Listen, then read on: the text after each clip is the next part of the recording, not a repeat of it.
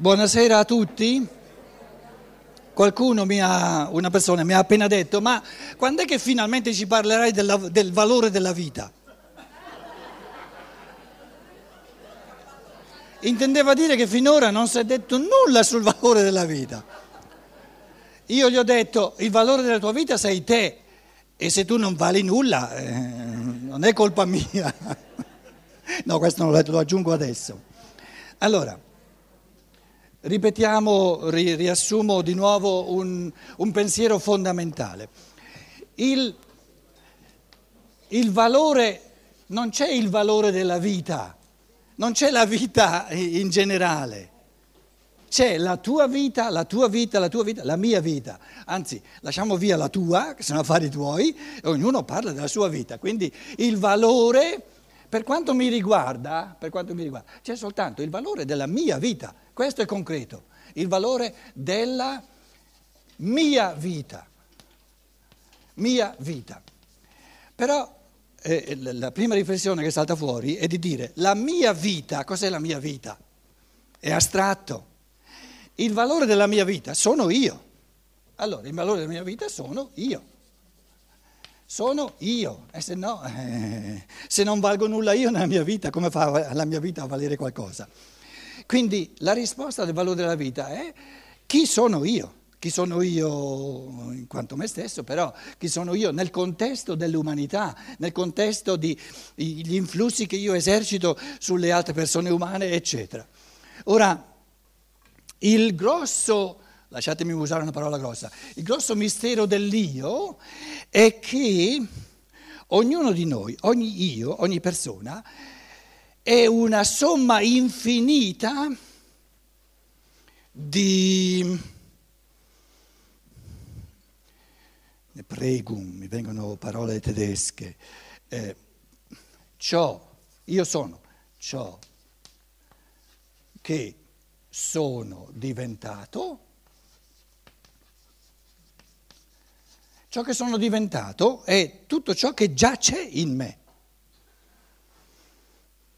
Che cosa c'è in me? Che cosa sono diventato? Un'enormità di cose.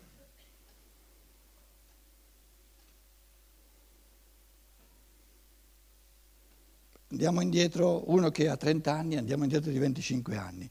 Uno che ha 40 anni, andiamo indietro di 35 anni. Ognuno di noi, io, io, stiamo parlando dell'io, quindi ognuno si riconosce in questa parola. Io, quando avevo 3, 4, 5 anni, che cosa si era manifestato di me? Poco, poco. Ero paragonabile ad altri bambini più o meno. Oh, di anno in anno, di mese in mese. Quante, quante espressioni del mio essere sono saltate fuori? Adesso io sono un mondo un mondo di capacità, di qualità, di, di, di, di, abilità, soprattutto un mondo anche, ciò che sono diventato è la base per un'infinità di potenzialità, di desideri, di voglie. Queste, queste parole le abbiamo usate, no? di, di, di, di istinti, di brame, usiamo la parola brame.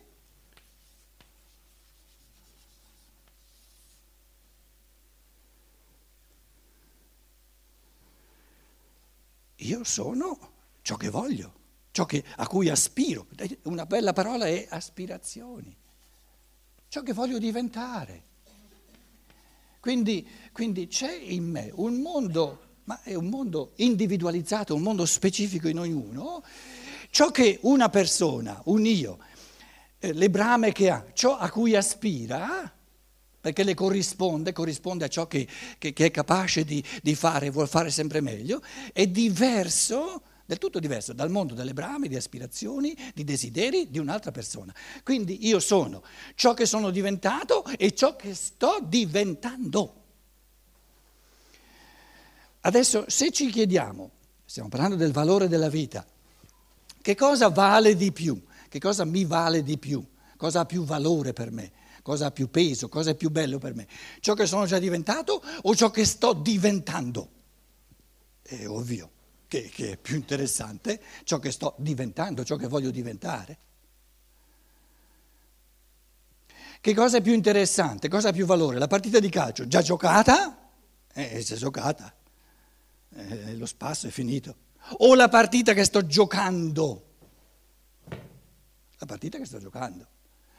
Quindi il valore della vita è il dinamismo, i greci avrebbero detto l'eros, il dinamismo intrinseco, però del tutto individualizzato, del divenire. Quindi la, la definizione dell'io, la definizione dell'individualità umana è che ogni individualità è una potenzialità diversa all'infinito di diventare, di, di, di acquisirsi dimensioni dell'umano sempre nuove in un modo del tutto individualizzato. Quindi la cosa è molto bella se uno, se uno la capisce. Questo pomeriggio eh, facevamo la riflessione, sì però adesso se noi, se noi, diamo via libera a tutte le brame, a tutte le voglie, a tutte le aspirazioni, a tutti i desideri, il Gengis Khan, diceva qualcuno, ha voglia di, di, di tagliare la testa a 100.000 persone.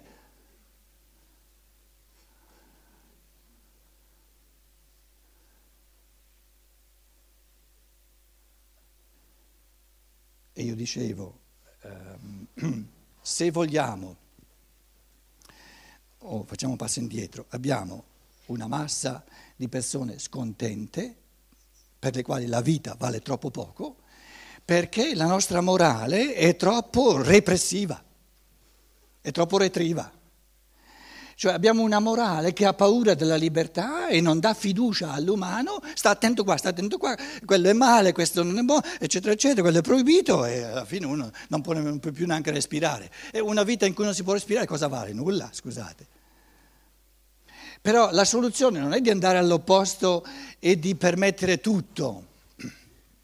Allora, la proposta realistica che io ho fatto e che mi sembra sia veramente importante considerarla, è di dire la legge serve, e ci vuole la legge, per stabilire, cosa non facile in una società sempre più complessa, per stabilire quali azioni, per esempio ammazzare l'altro, quali azioni sono per natura lesive della libertà, quelle vanno proibite, e vi ho detto sono poche, non sono tantissime, anche se il non uccidere oggi è più complesso che non ai tempi di Mosè, dove i dieci comandamenti, che poi non sono dieci comandamenti, sono dieci divieti, dieci proibizioni, non rubare, non uccidere, non commettere adulterio, eccetera. Non sono comandamenti, sono proibizioni.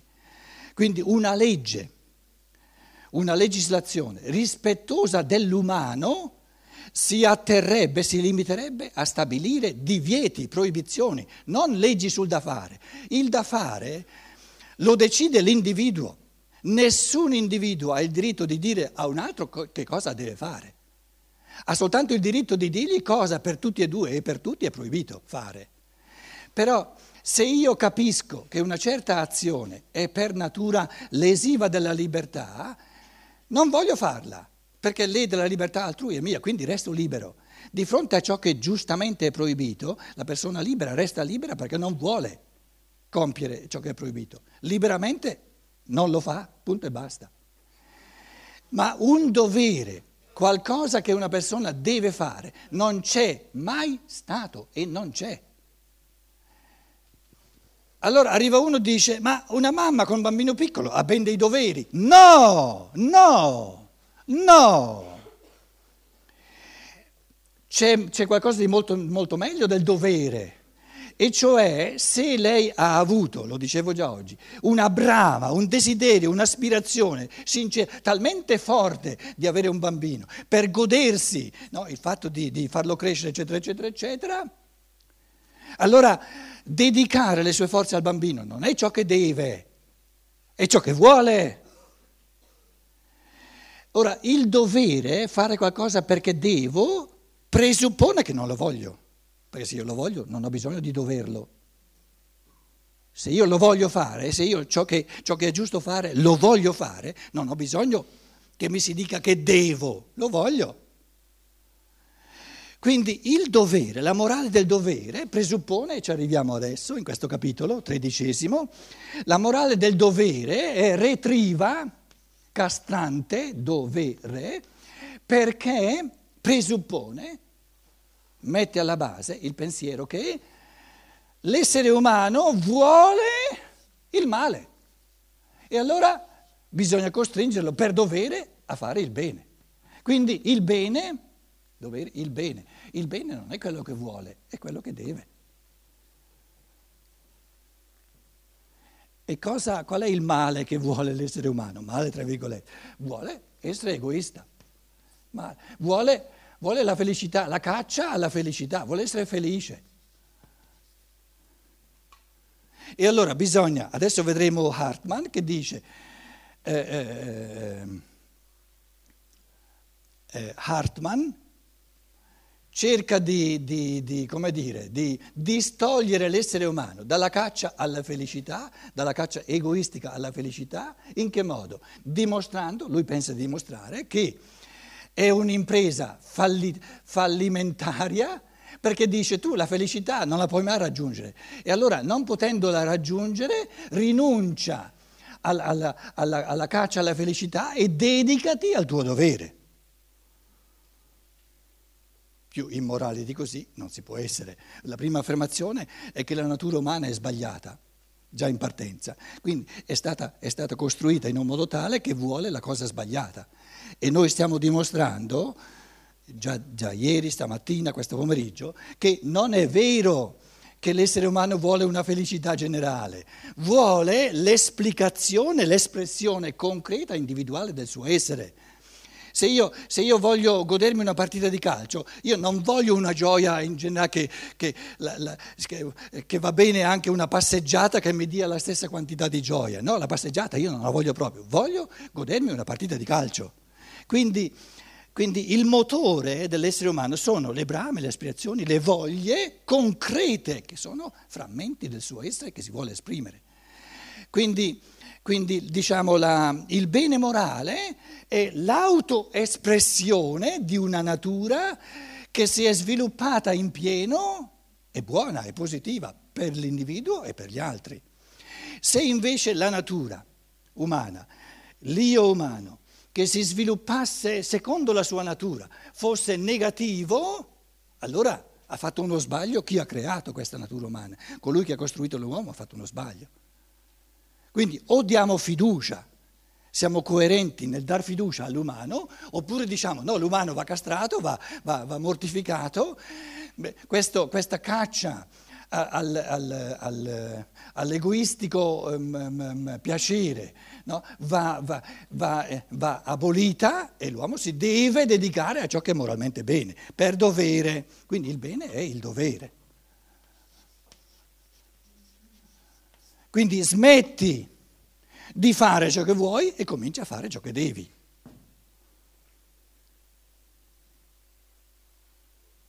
Una persona che smette di fare ciò che vuole per cominciare a fare ciò che deve è uno stupido in assoluto.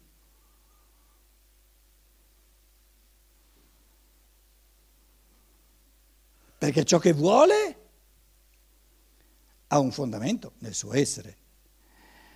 Ciò che deve è un esercizio di potere di altri, perché ciò che l'essere umano deve, il dovere, è sempre la volontà di altri esseri umani. Chi ha mai stabilito il dovere? Sempre uomini.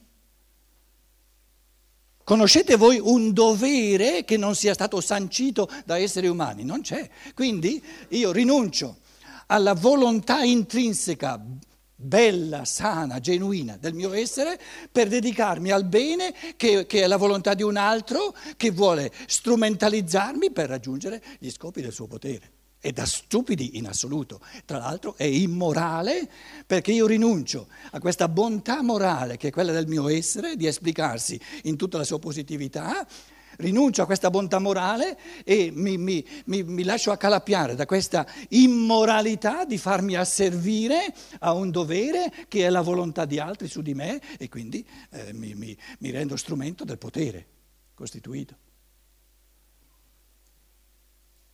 Che poi sia la Chiesa o lo Stato a propinarmi questo dovere non cambia nulla. Disumano è disumano, quindi è immorale. Quindi ogni morale fondata sul, sul dovere è immorale. perché presuppone che l'essere umano non è capace di volere sinceramente ciò che è moralmente bene, lo deve, lo deve dovere. Una cosa assurda, proprio assurda in, in assoluto.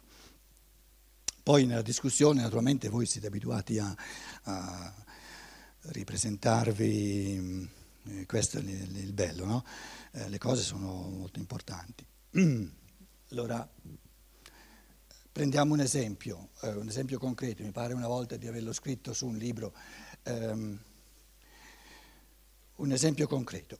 Qui siamo in Europa, Europa, andiamo ai tempi in cui i primi, diciamo, ehm, che migravano, che andavano in America, qui c'è l'America, mettiamo USA, America, partono dall'Europa, dico per dire, no? su una nave, un, um, un, carrozziere, vanno in America per fare la fortuna. Eh, qui in Italia non, insomma, andava troppo bene, un carrozziere. Due, un bancario, vengono sulla nave che parlano un bancario. E il terzo, cosa ci mettiamo? Chi è? Pizzaiolo. Pizzaiolo, non, non importa, pizzaiolo. Quindi, quindi, uno ha esperienza con macchine, un carrozziere, con riparazione di macchine. Due, un pittore se volete, pizzaiolo o pittore lo stesso, non importa nulla. Il bancario ha esperienza di maneggiare i soldi, ha esperienza, è la sua vita, è il suo essere. No? Quindi questo confriere è un io, questo carrozziere. Questo bancario è un io, un altro, tutta un'altra pasta di, di essere umano. Il pizzaiolo è un altro io. Adesso arrivano a Nuova York. Cosa salta fuori? Sono questi tre io, sono tre calamite, c'è cioè una, diciamo, una, una, una, infinità di capacità, di percezioni che lui come carrozziere ha avuto. Adesso Siccome vuol trovare la, la, fortuna a Nuova York, andiamo indietro di un secolo, un secolo e mezzo, vuol, la, vuol ricominciare la vita, lui eh, vede una banca, si ferma di fronte alla banca, il carrozziere, non la nota neanche, va avanti un pochino, ah! Là ci sono macchine, qua c'è una carrozzeria, qui c'è una carrozzeria, e perché lui va dentro dove c'è la carrozzeria? È una cosa astratta? No è una realtà complessissima tutta l'esperienza che lui ha fatto con le macchine, fa parte di lui. L'essere umano non è fatto soltanto di un pezzo di materia, questo è il problema del materialismo, che noi, noi eh, eh riduciamo l'uomo a ciò che si vede esteriormente, ma siamo matti.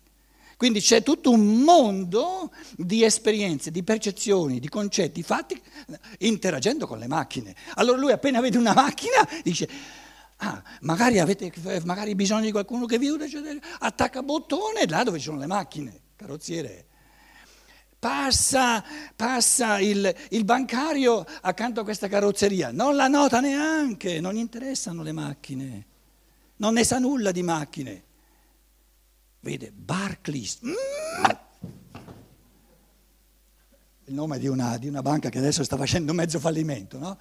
eh, per, perlomeno ha problemi grossi. Lui va eh, dove ci sono, dove ci sono eh, insegne di, di banche, gli interessa, ha tutta un'esperienza nel mondo bancario. Il pizzaiolo, no? da Francesco, pizzeria da Francesco. Ah, ah, ah, mica, va, mica va da carrozziere il pizzaiolo, casomai gli porta la pizza mentre, mentre aggiusta la macchina. Voglio dire, ogni io umano è un'infinità di dinamismo evolutivo in base a ciò, che, a ciò che, è diventato in questa vita, è, è, un mondo complessissimo, un io umano è un mondo complessissimo. Ora, il valore, il valore della vita del pizzaiolo è il modo in cui lui ha a che fare col mondo delle pizze. Vale di meno del bancario? No? Vale di più del bancario? No. Gli io umani sono tutti infinitamente pieni di valore. Quindi il valore di ogni essere umano è infinito, ugualmente infinito in tutti. Non si può calcolare, basta. Quindi, quindi la, la, il bene morale il bene morale, il valore della tua vita è che tu, se sei un bravo pizzaiolo, oh, in Italia, scusatemi, in Germania magari non c'è eh, l'organo di percezione della differenza tra una pizza fatta bene e una pizza fatta male, però in Italia c'è, capito? Oh, quando io vado da un pizzaiolo che mi dà una pizza che mi resta sullo stomaco 4-5 ore, dico no, non ci vado più da quello lì. Quindi essere un bravo pizzaiolo è importante nell'umanità, se ci sono persone che mangiano volentieri la pizza. Quindi, quindi il valore della mia vita è di essere contento esprimendo questo talento del pizzaiolo e se sono contento, se sono bravo come pizzaiolo, gli altri mi diranno dai continua, le, le tue pizze sono fatte così buone, capito? Perciò la lode, il riconoscimento è importante. Perché non basta che lui si metta in testa che fa le pizze, le pizze che fa lui sono le migliori del mondo e non le compra nessuno. Sono le, le migliori del mondo soltanto quando spariscono subito tutte, allora sì, quella è la prova. Capito? Quindi il valore della vita è l'esplicazione sincera della positività e della, della, diciamo, della potenzialità all'infinito, però specifica di ogni essere umano e l'altro con, con, le banche. Adesso con tutti i problemi che hanno le banche ha voglia un bravo bancario che ce, ce n'è da fare, se, se, se, proprio ha il talento di... Capito? Può tirar fuori un mondo di talenti. Adesso bisogna... Le banche stanno, stanno in, non soltanto in Spagna, eh, anche in Italia, eccetera, in, in, in, ehm, poi in Portogallo, eccetera. No? Le carrozzerie